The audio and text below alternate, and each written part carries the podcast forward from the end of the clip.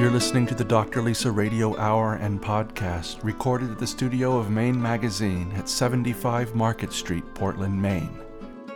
Dr. Lisa Belial is a physician trained in family and preventative medicine, acupuncture, and public health. She offers medical care and acupuncture at Brunswick Family Medicine. Read more about her integrative approach to wellness in Maine Magazine. Here are some highlights from this week's program. Once the decision was made by an orphanage to put the children on the train, there was no turning back and the parents weren't allowed to take them. The children were told that their pasts began when they got onto the train. They had no parents, they had no families, they had no past. They weren't allowed to think or talk about it, they were told. Your life begins now. The importance of giving back and doing the right thing and helping others, whether it's through a bigger picture goal, through food, or by just volunteering my time, those things are important to me. The Dr. Lisa Radio Hour and Podcast is made possible with the support of the following generous sponsors: Maine Magazine, Marcy Booth of Booth, Maine, Apothecary by Design, Mike LePage and Beth Franklin of Remax Heritage, Tom Shepard of Shepard Financial, Harding Lee Smith of The Rooms, and Bangor Savings Bank. This is Dr. Lisa Belial, and you are listening to the Dr. Lisa Radio Hour and Podcast, show number 157, Fostering Family Connections, airing for the first time on Sunday, September 14, 2014. Families come in many forms. Regardless of how they are created, they have a significant impact on our later lives. Today we speak with Christina Baker Kline, best-selling author of The Orphan Train, and businesswoman Catherine York. Their family experiences have greatly influenced their work and personal evolution. We hope you enjoy our conversations with Christina and Catherine. Thank you for joining us.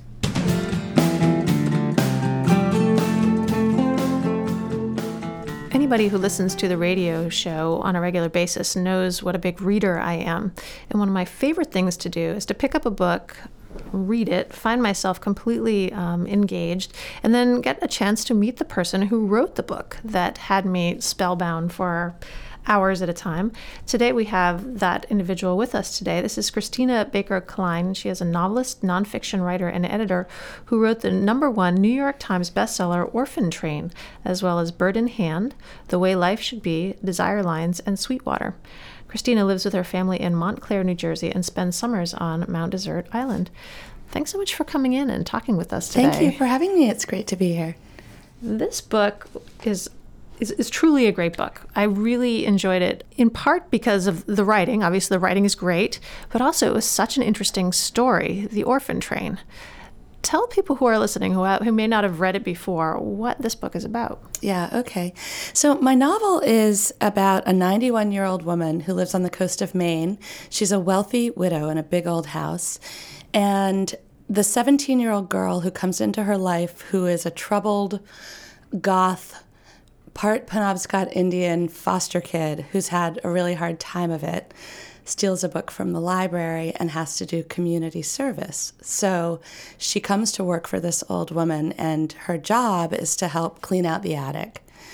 And her attitude is that she just wants to get it over with because she thinks they have nothing in common, and it's just this old woman who, you know, has a lot of money and really doesn't look anything like her, act anything like her either. And so over the course of the novel, however, as she begins to unpack the boxes, she realizes that this woman has a hidden past as an orphan train rider.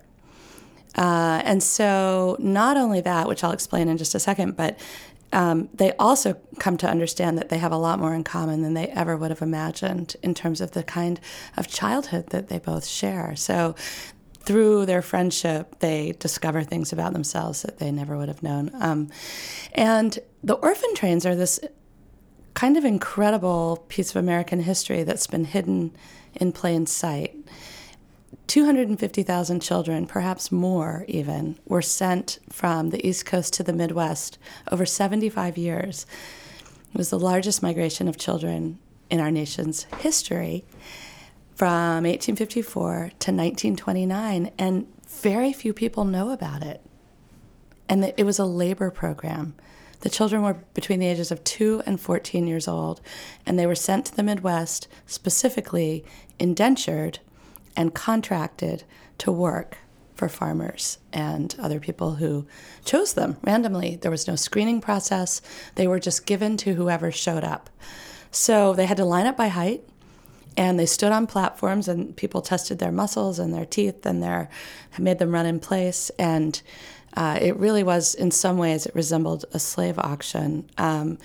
The children aged out at 18, but until then, they were sort of the property of the people who took them. So it's a sort of chilling and surprising, I think, bit of our own past, again, that we don't tend to know much about. My children learned about the Orphan Train when we went to Ellis Island. And actually, your book is referenced when you go to the Ellis Island, museum. And they were surprised to hear about it, too. And the bigger surprise, I think, wasn't that there were orphan children that were moved across the country, although that is sort of horrifying enough, but also that some of these children weren't orphaned at all. Some of these children were just taken off the streets and, I guess, called orphans. So the Orphan Train movement, actually, it's a misnomer because only about 30% of them were orphans. The rest were abandoned, they were taken out of homes, they were runaways, and they were actually plucked off the streets. Poor parents would caution their children not to go out after 6 because they might be picked up by the police and put into an orphanage and taken onto a train. So yes, a lot of them had parents who were alive. And what happened is that the parents, the children were told that their pasts began when they got onto the train. They had no parents, they had no families, they had no past. They weren't allowed to think or talk about it. They were told, your life begins now. So the chaperones, they often were given new names. Their birth certificates were altered, destroyed, and locked up. And they were allowed no access. Oftentimes, even parents would show up on a train station platform and want to either take their children back or give them something that would identify them so that they could find them later, give them a letter or something. I actually went through an archive of those materials at New York Public Library. They were not given to the children. They were taken from them, and they were the parents were turned away. Once the decision was made by an orphanage to put the children on the train, there was no turning back, and the parents weren't allowed to take them. You described children who were quite young. Some of these kids were actually placed in the care of older children and just sort of sat on the trains and then moved out, and they were separated from all that they had ever known from a very young age. Yeah. So as I mentioned, obviously 2-year-olds aren't going to be working in the fields, right? Or in the household, as girls tended to do. But by 4, young children were working. You have to remember that in the 1850s when this started, and actually all the way up through, children were property, and poor children were labor, pure and simple. Poor children worked, whether it was on a farm or in New York. So the concept was humanitarian, actually. The man who came up with this was a Methodist minister named Charles Loring Brace, and his idea was philanthropic. He wanted to get these poor children off the streets because there was no social mobility, there was no welfare, there was no foster care, there were no child labor laws, no child welfare laws, no protection for the poor, no safety net, and no social programs of any kind. So it was a brutal situation for many, many immigrants, and these children were dying of disease and starvation, exposure. They were going to prison. They were becoming prostitutes. They were headed nowhere good. They were joining gangs. And Brace looked around and saw that there were 30,000 children on the streets of New York, literally homeless, living on the streets, like India, like what we think of, or Dickensian London we tend to think of. But actually, New York was really similar to London in the mid-1900s. And so these children had nowhere to go. The orphanages were overcrowded. When Brace's orphanage, which was called the Children's Aid Society, got too full, they housed children in the jail with prisoners. So you can imagine how advantageous that was.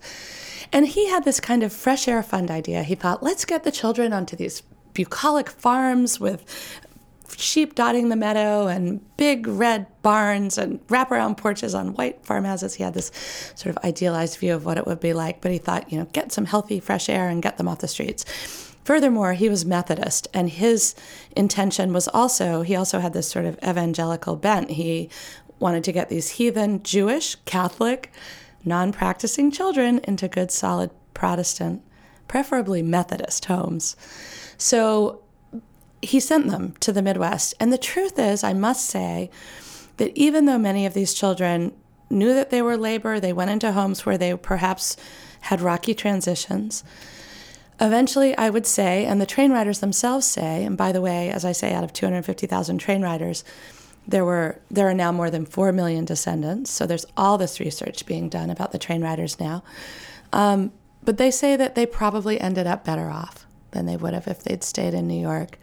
So even though now we would consider that it's a fairly barbaric idea to send children without any screening and any real oversight onto trains to the Midwest, to random homes, I think ultimately they lived, most of them, and they eventually found their footing. And the vast majority of train riders not only stayed in the states that they were put into, but they stayed in the small communities that they landed in.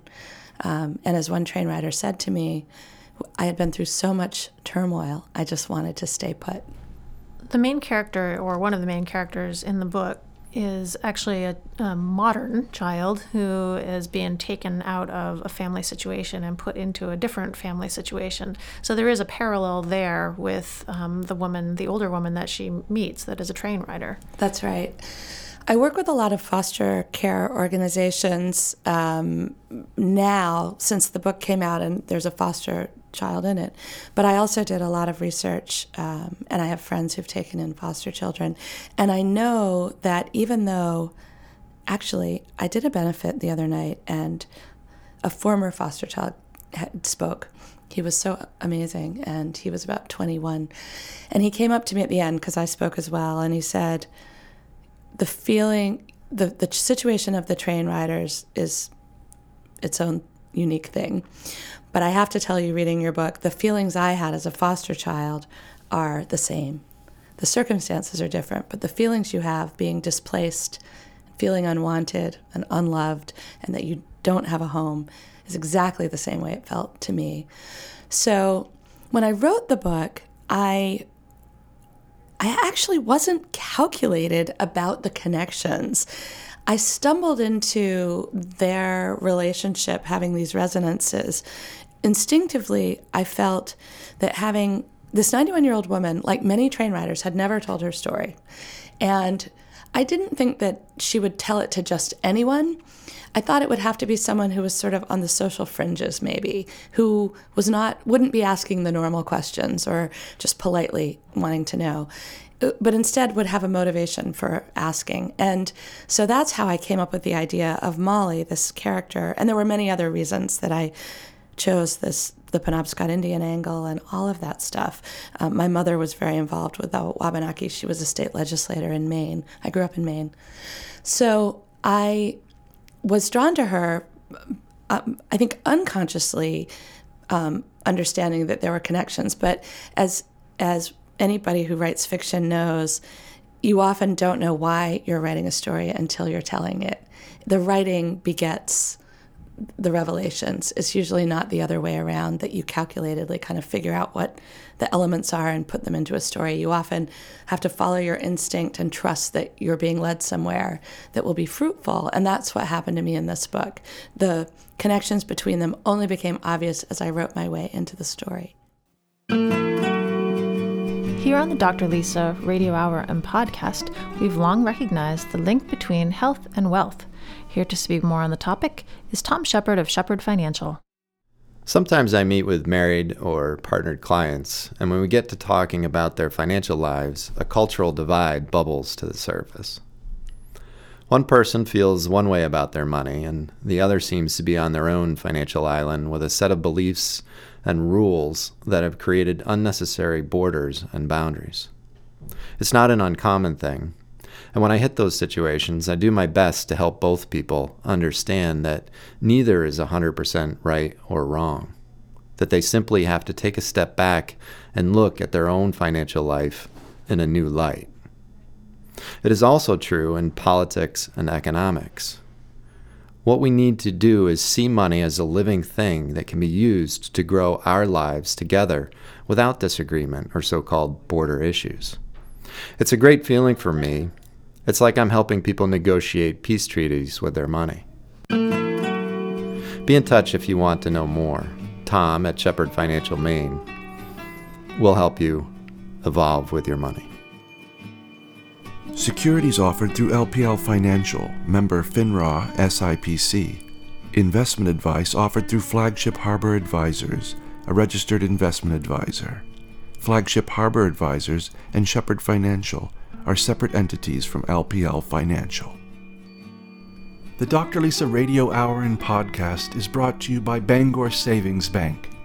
For over 150 years, Bangor Savings has believed in the innate ability of the people of Maine to achieve their goals and dreams. Whether it's personal finance, business banking, or wealth management assistance you're looking for, at Bangor Savings Bank, you matter more. For more information, visit www.bangor.com. As a result of the success of Orphan Train, you're being asked to do many events, lots of community reads, and it seems as though this has really touched people in a big way. Why do you think that that's true? I've thought about that a lot because this is my fifth novel, and honestly, I like them all. And the other ones have done pretty well, but nothing on the scale of this novel, which will soon have sold 1 million copies. It's a completely different experience, and honestly, it feels like a fluke to me. And I feel both lucky to experience it and a little overwhelmed. Believe me, I've thought about this a lot because when I was writing the book, and I and my publisher had no idea. In fact, I remember at one point they said, well, we're not sure that you're going to, after I'd finished it, if that you're going to hit the demographic because you've got this odd 17-year-old and then this cranky 91-year-old, and who's going to read about those people? We don't know. So it kind of unfolded slowly. And in fact, the book has been out for over a year, and it climbed the bestseller list slowly, and then it just hung on. So it's been a kind of slow build. I think the truth is that a lot of people are interested in this story about America that they didn't know. I have a lot of men who come to events and write me who say they never have read any of my books, and thought that they were women's books, and that now with this historical angle they're interested in it. So there's that aspect. I think a lot of people are wondering how to handle displaced children in our society. There's a lot of talk about the foster care system and how to improve it and make it better. I think there's that part of the story. And I also think probably that the connection between generations is something that a lot of people are interested in and thinking about as people live longer. I have a lot of mother and daughter book clubs who come up to me at events. I have grandmothers and granddaughters reading the story together. So there's something, too, about that connection between these unlikely friends that has, I believe, struck a chord. I'm not sure. Do you have any other thoughts on that? Those are the ones that come to mind for me. I think that you probably have hit it. I mean, when I read this book, after I was done with it, I gave it to my 18-year-old, and I also have a 13-year-old daughter, and I said, you really need to read this book, because there was something about it. I think I felt the same thing, and I'm not in a mother-daughter book club, and she and I don't always read the same books, but there was something about it, I think, that the bond between the two women in the book, and it was sort of a family bond, even though the 91-year-old and the 17-year-old weren't actually related. Yeah, exactly. I think I've heard that a lot. A lot of parents say, it was so wonderful to talk to my girl or boy or children about what it really was like to be a child in that period, because they have no idea. And they say, these people who come up to me at readings often say, we have a sort of fairly comfortable life, and they just didn't know that children have not always lived this way. The idea that children were considered labor and that there was no such thing as childhood is shocking to people, especially, you know, children who have never really heard about that before. And by children, I mean teens, really. I would say 13, I have a number of 13-year-olds who have communicated with me, who've read the book. I would say most readers started around 14, it seems, 14, 15, because there are a few scenes in the book that are a little disturbing, although not particularly graphic, I would say. You just bought a house in Maine. Yeah. You have roots in Maine. You're friends with Genevieve Morgan, our former co-host for the show, and also Melissa Coleman, a former writer for Maine Magazine. So the Maine connection for you is strong. Do you think that this in some way contributes to your writing, your passion for writing, your connection to writing, your inspiration? Oh my gosh, no question. Maine is my field, is my sort of homeland. We were fairly itinerant when I was young. I was born in England. My parents are Southern. They're from North Carolina and Georgia.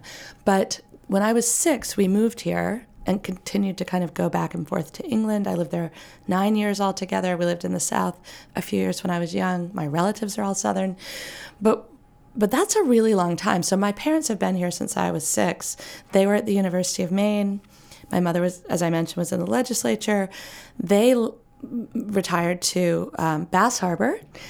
My mother died a year ago, sadly, really sadly, young, 73, of a stroke that was unexpected, and it was shocking. I have 3 sisters, one of whom lives in Maine year-round. But we all have made that little corner of Mount Desert Island home. My parents settled there. One sister lives there year-round with her carpenter husband and her 4 small children. She's a librarian at Bass Harbor Memorial Library. And then my other 2 sisters and I both live in New York and Washington, and I live in Montclair, just outside of New York. But we all have houses within 2 miles. So we're here as much as we can. And actually, I love to be here. I bought a house because I want to be here as much as I can during the year. I have 2 boys who are now, one's entering college this year and one's a freshman. So they're sort of launching. And then I have a 14-year-old who's entering high school. So it's feeling more possible for me to spend more time here. My husband and I both love it a lot. He's from the Midwest, which is how I was inspired to write Orphan Train. His grandfather was a train rider. But this is where we really want to be and where I'm so excited to have a house. I'm really excited. It's interesting that you're kind of hitting your stride, I guess, even though I haven't read your other books, I must admit. I'll go back and read them now, I promise.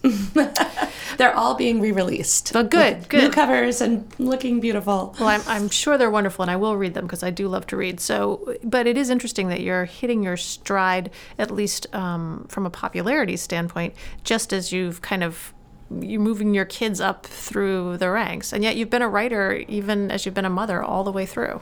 I've been a working writer almost my entire professional. I've been a working writer forever.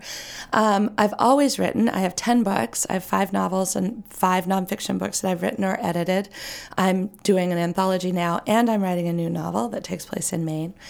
I have been a working writer, like many, many of my friends, and I've done, some books have been successes and some have not been so successful, but I've always taught, I've edited, I've found a way to have writing as a career, a vocation and an avocation all the way through. But this is a really different thing, as I've said, and now the juggling, I'm still juggling as I was before, but I'm juggling different things. Now I'm juggling how to sort of write my new novel and do appearances and do work for and with the body of my work that's already happened, instead of scrambling to edit new things to make money and teach to make money. And I love teaching, but I have discovered, it's such a cliche, but that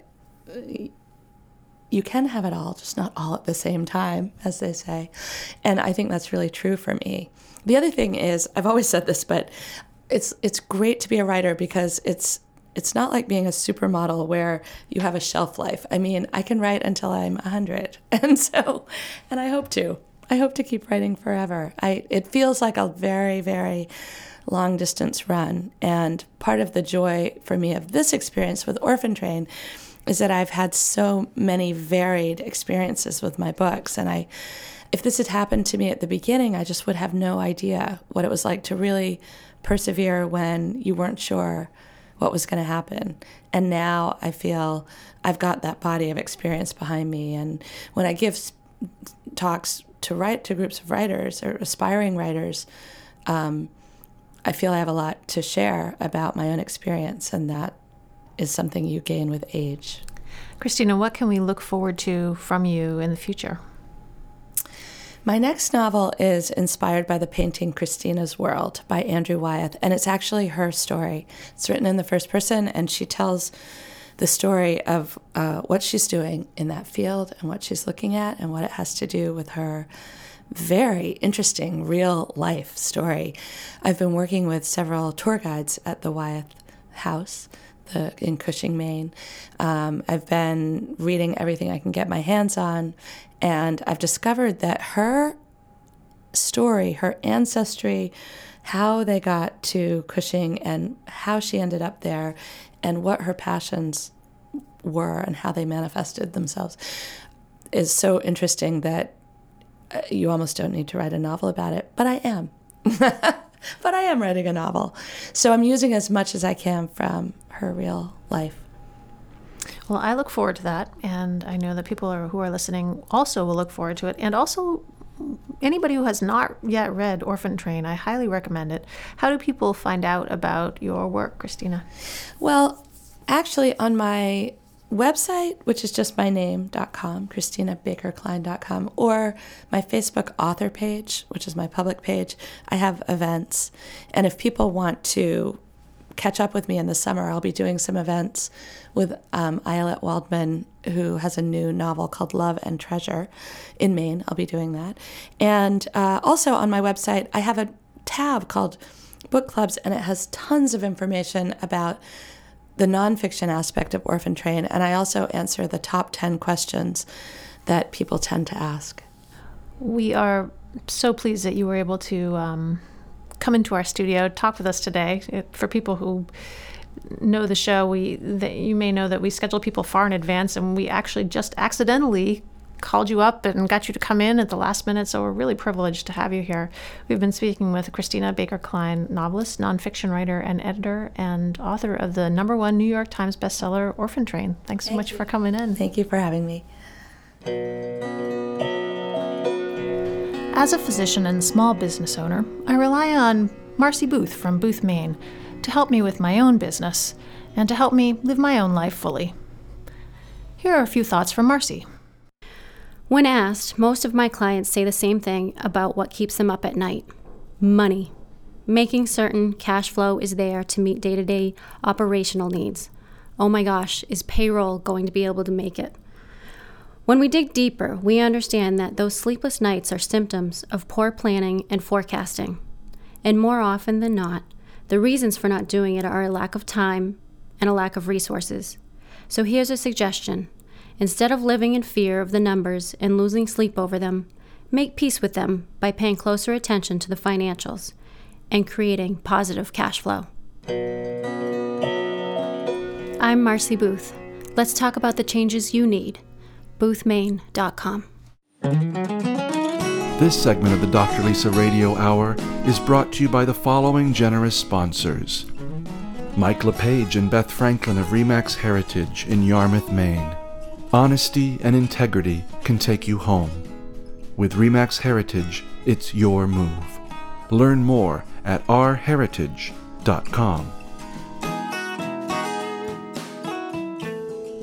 I think we all have had times in our lives where we've had relationships with people and known them a certain way. We've known them from a business standpoint, or we've known them socially. And then we hear more about their stories, and it causes us to pause a little bit. And this next individual is a pretty great person in and of her own right. And just when you first meet her, you will definitely agree. But then when you hear her story, you'll think, wow, there's something really big going on here, and you'll be even more appreciative of what she's managed to do in her life. Catherine York is the co-founder of the Gilded Nut Snack Company, where she directs growth strategy and investing. She is originally from Presque Isle and Waterville. Thanks for coming in. Thank you for having me.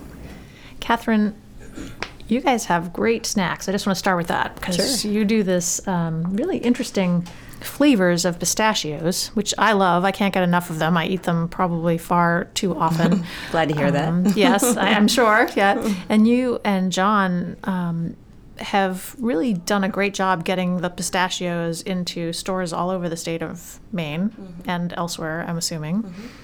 Why pistachios? Well, they're really John's creation. We lived in the Virgin Islands he lived there for 8 years, lived there for 3.5, and that's where we met. And his buddies used to take him out on boat trips, and he was always the guy making food because he's an amazing cook.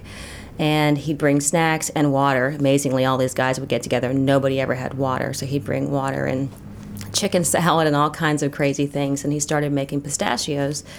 He would take these plain pistachios, which he really liked but he didn't love, and he'd throw them in a bowl and kind of mix them like he does a salad, trying different concoctions and pulling out whole herbs and spices from his pantry, and that's how the Gilded Nut was created. And we moved from the islands to San Francisco for the work that I was doing at the time in solar energy.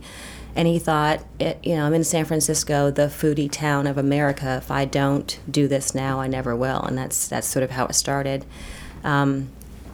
The way it's structured, we're able to really live anywhere and do it. And so when we made the decision to move back home for me after being gone for 20-so years, he was able to pick it up. And so we've had a lot of love from Maine stores and hotels, including the Camden Harbor Inn. And we're in a bunch of luxury hotels, Ritz-Carltons, Mandarin Orientals, et cetera, around the country. I believe I first started eating your pistachios maybe at the Kennebunkport Festival last year. That was how I think I was, and probably a little before that. But there really is something different about them. The taste combinations, the spices, they definitely feel very lovingly crafted. Well, thank you. We actually launched them at the Kennebunkport Festival. John was working really hard with the folks who were crafting the message and the packaging and so forth with the deadline of the Kennebunkport Festival. So that's where they were launched. And the Kennebunkport hotel collection, KRC, resort collection, there we go, allowed us to put them in all the rooms, and so all the guests for the festival had a chance to try them. And the flavor combinations are John's. I mean, he literally started with, let me add a little paprika, let me try smoked paprika and Hungarian paprika, and so he tried different combinations. So aside from sea salt and pepper, they're all unique to his creations. Why is it called the Gilded Nut? Pulp and Wire around the corner helped us with the name development, and we wanted something that was fun, but we also wanted to demonstrate through a name the fact that we were taking nuts or snacks and other healthy snacks in the future and coating them with different things that would be healthy. And the healthy aspect of it is the most important thing for us. We only use whole ingredients. We never use any preservatives or dextrose, maltodextrin, those crazy ingredients, which many of them have are GMO derivatives or have or come from things like corn or soy, which are big GMO no-nos. So that's a very important facet of the business for us. Food is important to you. I know that not only was John providing food for your sailing trips, boating trips around the Virgin Islands, but you also were providing food. And the growth of food has become important to you as well. You're investing in a company that's doing some interesting work. Mm-hmm, absolutely. By 2050, we expect, or I should say other professionals expect that there will be between 10 and 11 billion people in the world, and 70% of those people will live in urban areas. And so the way we grow food now is unsustainable. The fact that in the wintertime, you and I get our leafy greens from California is a problem because of the carbon footprint, because it's grown to be picked early, it's grown to be shipped, to be bounced around, and so there's really, even when it's organic, it's not necessarily as healthy as it can be. And so after a lot of research, I decided to invest in a company that's out of the Netherlands, or the technology development is out of the Netherlands, to grow leafy greens under LED lights vertically inside. So we can take modular units and put them into any warehouse in the world, which means we can grow sustainably in urban areas. And the name of the company that's going to be forthcoming with this soon? The name of my company is Constant Harvest, which the brand company here helped me with. The hope is that I will have the North America license for that technology. This is exciting work that you're doing, and clearly something that you have been very thoughtful about, very, I guess the word is mindful of the impact that you have, not only in the smaller level of the business, but also in the larger world. How did some of this come from your background? I know that you spent time being raised by a family that really had a dedication to kind of bigger things. Tell me about that. I think part of it first comes from growing up in Aroostook County. I grew up picking potatoes as a young kid, and back then, it doesn't happen anymore, but back then, kids in grade school, junior high school, and high school picked potatoes. So I, can still feel the dirt under my fingernails and remember what that's like, helping a community get through a harvest as a young person. So that was part of it. And the other part of it was I, from a very early age, well, I guess I was in 8th grade, spent time in various foster homes, and eventually was taken into a long-term foster care home by a family, which became my family. I mean, they are my family. We never went through a formal adoption process, but and they are the most giving people I know. I mean, one of the best stories is that when Halloween would come around, in our neighborhood, the kids would, toilet paper every house, and they would never touch ours, because my dad was the kind of person that if any of the troubled kids had any issues at home, they would come and spend the night at our house, or come for a meal or something like that. So the importance of giving back and doing the right thing and helping others, whether it's through a sort of, bigger picture goal, through food, or by just volunteering, my time, those things are important to me. I've noticed in my conversations with you and in my friendship with you that family is a big deal. I mean, we just had a conversation on the sidewalk about all the people who have visited you over the summer in Maine, and yet you wouldn't have it any other way. Mm-hmm. This is really important to have your nieces and nephews and all of the people that enrich your life. But you talk about being in foster homes mm-hmm. from an early age. So it's also a very purposeful thing that you're doing, is surrounding yourself with people that you care about. For sure. I think it's something that's evolved. Certainly as a very young kid, I came from a home where there was a lot of chaos. My biological mother, who still lives in Presque Isle, was an immigrant from the Philippines, didn't have a lot of resources, was divorced very early after she came here, had 3 kids, and didn't really know how to make things work for young people. So I think it was really tough for her.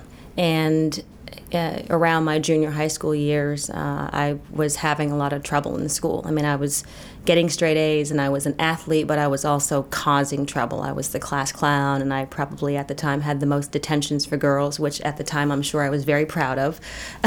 But that was a reflection of needing attention. So we always see young people who are troubled, and people want to be around the kids that are good or speak well or doing well in school, but really the kids who need the attention are the ones who are acting up, because they're acting up or out because they are not getting the attention they need elsewhere in their lives, right? So I think that for me was the way I got attention, was going through school and different programs and so forth, trying to get attention. And I later learned that that I wanted positive attention, and so I really focused on my studies and other things that were more positive. And by being taken in by this family, they helped to impressed the importance of that on me, and showed me what it was like to have a family. This is a long answer to your question, but that journey was so important for me, being without a family structure and then having a family structure, which is very foreign to me.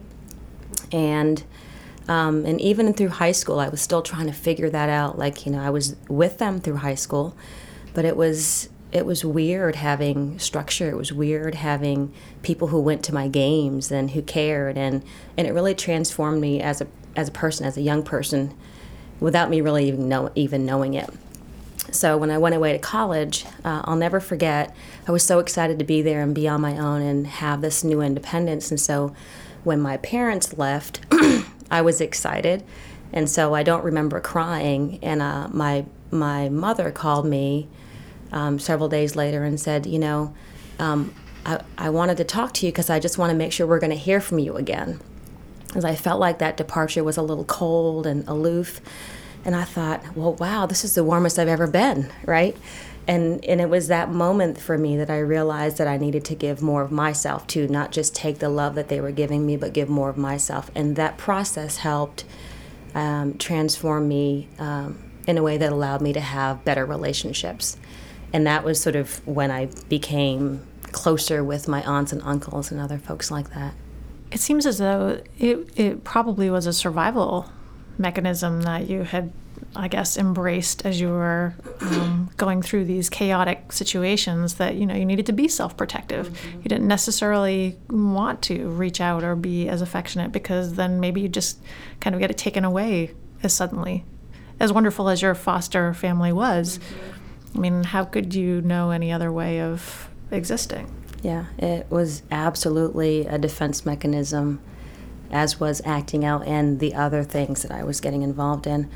When you go through foster care and you don't know where you're going to be the next day, you don't want to form relationships. And in fact, those weren't great experiences, as much as that the Maine state foster system allowed me to meet my eventual family and allowed me to have the life that I now have. There were experiences along the way that weren't positive. I had to become detached and aloof so that I could, protect my state of mind and my emotions and so forth. And so that's why I say when I finally were with them and met them, I felt like I was the warmest person ever. But that wasn't necessarily the case from their perspective. So I had to get to an even point at some point. As the mother of three kids, two of whom are older, I actually can kind of relate to to the woman who became your adopted, unofficially adopted mom. Mm-hmm. Because I think sometimes even teenagers who have the most ideal situations, they just do what teenagers do, and they're like, okay, see ya, bye-bye. Mm-hmm. But I agree with you that there is some needing to come back around, and especially in situations like yours, and understand sort of how we impact those people around us. I think when you're younger, all you ever think about is how you are impacted by what's going on. As you get older, you realize, oh, I actually have there's something that I am doing that contributes to whatever's going on in the world. So I think for you, it's really interesting because you had a sort of semi-typical later teen age, but you were also dealing with some other stuff that you had kind of carried with you for many years. Mm-hmm. Yeah, for sure. And I don't mean to say that the evolution of becoming a better, more connected person to my family was overnight or even at that moment. I think that was the moment of realization. But I still think, in my early 20s, where I think we're all still discovering ourselves, I was very focused on my career and on success, and I was working in politics at the time on the presidential election, and I worked at the DNC and doing all these things, and it was about achievement, but it was about achievement for the sake of achievement, to sort of show people that I could do things. It's a great book called Drama of the Gifted Child by Alice Miller, and I read it actually when I was 26, and it was like, wow, it was a light bulb went off, because she talks about that, how you can become a little narcissistic or achievement-oriented for the sake of that. And after I read the book, I realized that if I lost all of that, there'd be nothing left. And so I needed to find a way to have more balance in my life. And that was a journey. It didn't even happen right after I read the book. It was a journey of self-discovery, of wellness, being healthier, making better decisions about my lifestyle, about my relationships, both family relationships and relationships with men, and a lot of writing. I like to write, and that's how I get things out. So I did tons of writing. I've kept a journal since I was 3, and I've just got tons of things on paper. You can go back and read it and go, oh, gosh, really? Was I that person at that moment?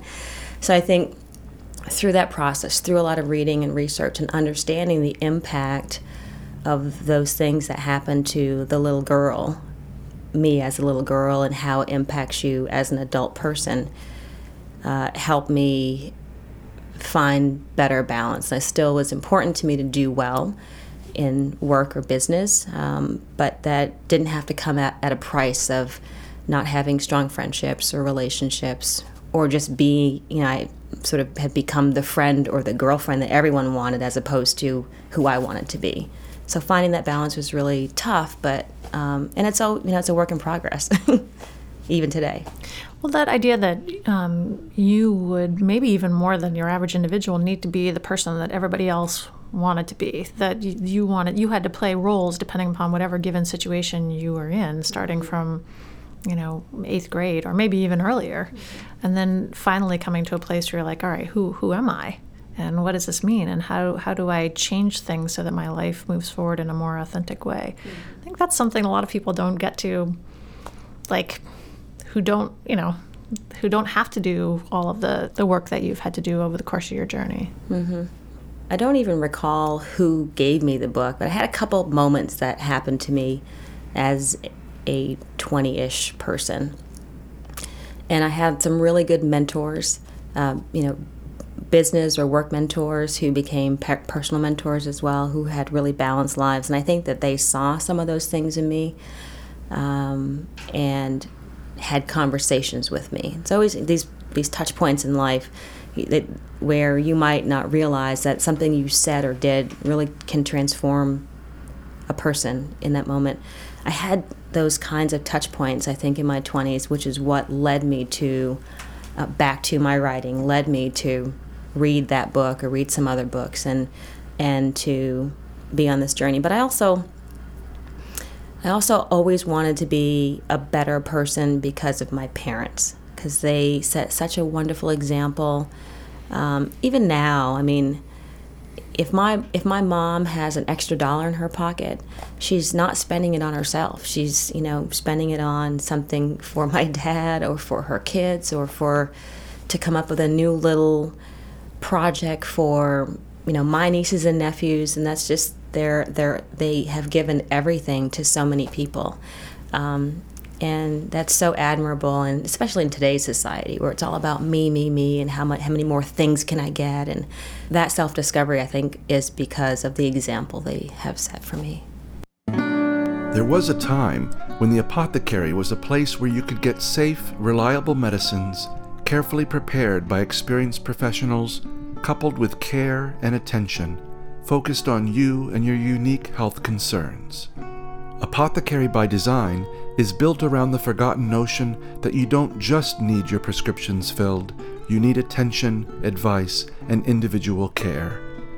Visit their website, apothecarybydesign.com, or drop by the store at 84 Marginal Way in Portland and experience pharmacy care the way it was meant to be. Experience chef and owner Harding Lee Smith's newest hit restaurant, Boone's Fish House and Oyster Room, Maine seafood at its finest. Joining sister restaurants The Front Room, The Grill Room, and The Corner Room, this newly renovated 2-story restaurant at 86 Commercial Street on Custom House Wharf overlooks scenic Portland Harbor. Watch lobstermen bring in the daily catch as you enjoy baked stuffed lobster, raw bar, and wood-fired flatbreads. For more information, visit www.theroomsportland.com. Your father was an educator. He's retired now, I think. And that was an important part of creating some stability for you and having this crossover between your home life and your school life, mm-hmm. was that you had somebody who was kind of paying attention all the way through. Mm-hmm. This is, I'm asking, I don't know that you can answer this question, but why do you think he was so drawn to helping kids who needed that extra something? I mean, it would be easy to just say, you know, come to school, I'm doing my job, when you leave, it's not my problem. Mm-hmm. But this was a person, he and his wife, your adoptive parents, who were, you know, unofficial foster parent, adoptive parent. This was a choice that they made. This is how they wanted to live their own lives. Mm-hmm. I know for my mom, it comes from her mom. I mean, they both come from families that had meager means but always gave back. And so, yeah, my mom and my aunt Gail, are literally, I mean, when people meet them, they're like, oh my gosh, they're the nicest people I've ever met. You know, a soft touch to every situation, very thoughtful, super sweet, sometimes giving too much and, you know, have to step back and say, I got to take care of myself. And sometimes we have to do that for them. So I think that comes from their family. For my dad, you know, he came from a little bit of a larger family, again, you know, of not many means. And, you know, he was the tough kid, very athletic, but the tough kid, you know, get into fights and, but still always, you know, good athlete, good in school, always did well. So, you know, but, you know, a typical childhood. And I don't think anybody else in his family became educators, but I think it's something about his experience as a young person finding himself, and the things that sports and education did for him caused him to want to do that for others. And, you know, I don't know how much of this, you know, is environmental or, you know, that leads you down this path, but they just have this special place for young people, for kids, even now. I mean, they're both retired and, you know, they spend so much time with my cousins' little babies, which I do too, but they're really into that childhood development. It was wonderful to meet your parents last year at the Kennebunkport Festival when you were debuting the Gilded Nut products. And it was also wonderful to see how important it was to you that we meet your parents, you know, that you literally, you know, walked across the tent and said, I want you to meet my parents, you know. And that is something that you don't always see, that kind of closeness and that pride and having that relationship. At the same time, you also have a relationship, I think, not quite the same relationship with your biological mother, who still, I believe, lives in the state. Mm-hmm. I wonder sometimes in situations like this where there's you can't really say, like, somebody's to blame. You'd like to come up with some reason why your life has gone astray. But it's just so complicated. You have to come to a place of just, you know, wherever I am right now, this is where I'm going to be. Mm-hmm. I wonder if that's a process that you had to go through yourself so that you could be at a place of peace with this family situation. Yeah, I think, well, she does still live in Presque Isle, Maine, and we don't really have much contact. I have a younger sister, same mom, so I know what my biological mother is doing more through her, because she lives in Virginia, and she and I are in touch and spend holidays together and so forth. I think as a young person, it's normal to blame, you know, it's because of you that this happened. And I did a lot of that, a lot of finger pointing, a lot of I'm cutting you off because you know, you were responsible, or by doing nothing, you were even more responsible. And I think during that self-discovery period we talked about earlier, I had to think about her life and how she got there as well. And, you know, she is from essentially, I mean, if you've ever been to the Philippines, it is a third world country by so many definitions. And even though she had some family members who were really close, others were not, I think it was somewhat of a tough family situation for her too. And at the time, and that was the early 70s, at the time that she ended up coming over to the U.S. from the Philippines, it was about escaping the situation that was prevalent in the Philippines, the abject poverty, the lack of jobs, the lack of skills training for real jobs and those sorts of things. So really you saw a lot of women, frankly, marry American men and move, or other people in the military from around the world that were stationed in the Philippines during that time, post-Vietnam War, who needed to get out, who wanted to get out. So that, I think her life was all about that. So while I pointed fingers, I had to spend some time thinking about her life and how she got here and then being here and not, I mean, she saw snow for the first time when she came here. So like, think about that as such a basic thing and how foreign everything else must have been. And so I think I had to go through all that, and I literally picked up the phone and told her that I forgave her. You know, people always say that forgiveness is lethargic, and I don't know, it was right for me. It doesn't necessarily work for everybody, but it was right for me, and I think it was, I think she had put a lot of the things out of her mind, and we didn't need to get into a discussion about you did this, you did that, didn't you, now I forgive you. It was more like, you know, there were a lot of things that happened for which I forgive you, and that helped bring me a lot of peace. I'm not sure if it did anything for her, but anyway, my relationship with my parents, you know, they are my parents, and so there's not a lot of crossover. I don't really see my biological mother. I just hear about her through my sister. Well, I appreciate your parents giving you the structure that you needed and becoming your parents when they did. It obviously meant a great deal in your life. I suspect that they impacted other lives of other children in ways that we can't really know at this point. For sure. But how can people find out about, speaking of your success, how can people find out about the Gilded Nut Snack Company? We are online, www.gildednut.com. And if they're in the Portland area, you can find us at Brown Trading and LaRue Kitchen. If you're in Camden, at the Camden Harbor Inn, Lily Lupine, and they're in some Kennebunkport stores as well. I don't want to go through the entire list, but we are available locally. But if you have any questions, just go. You can contact us online as well. And I can attest to the fact that these are very lovingly crafted and delicious. So as you're eating them, you're going to feel the positive energy. It's really something that comes across.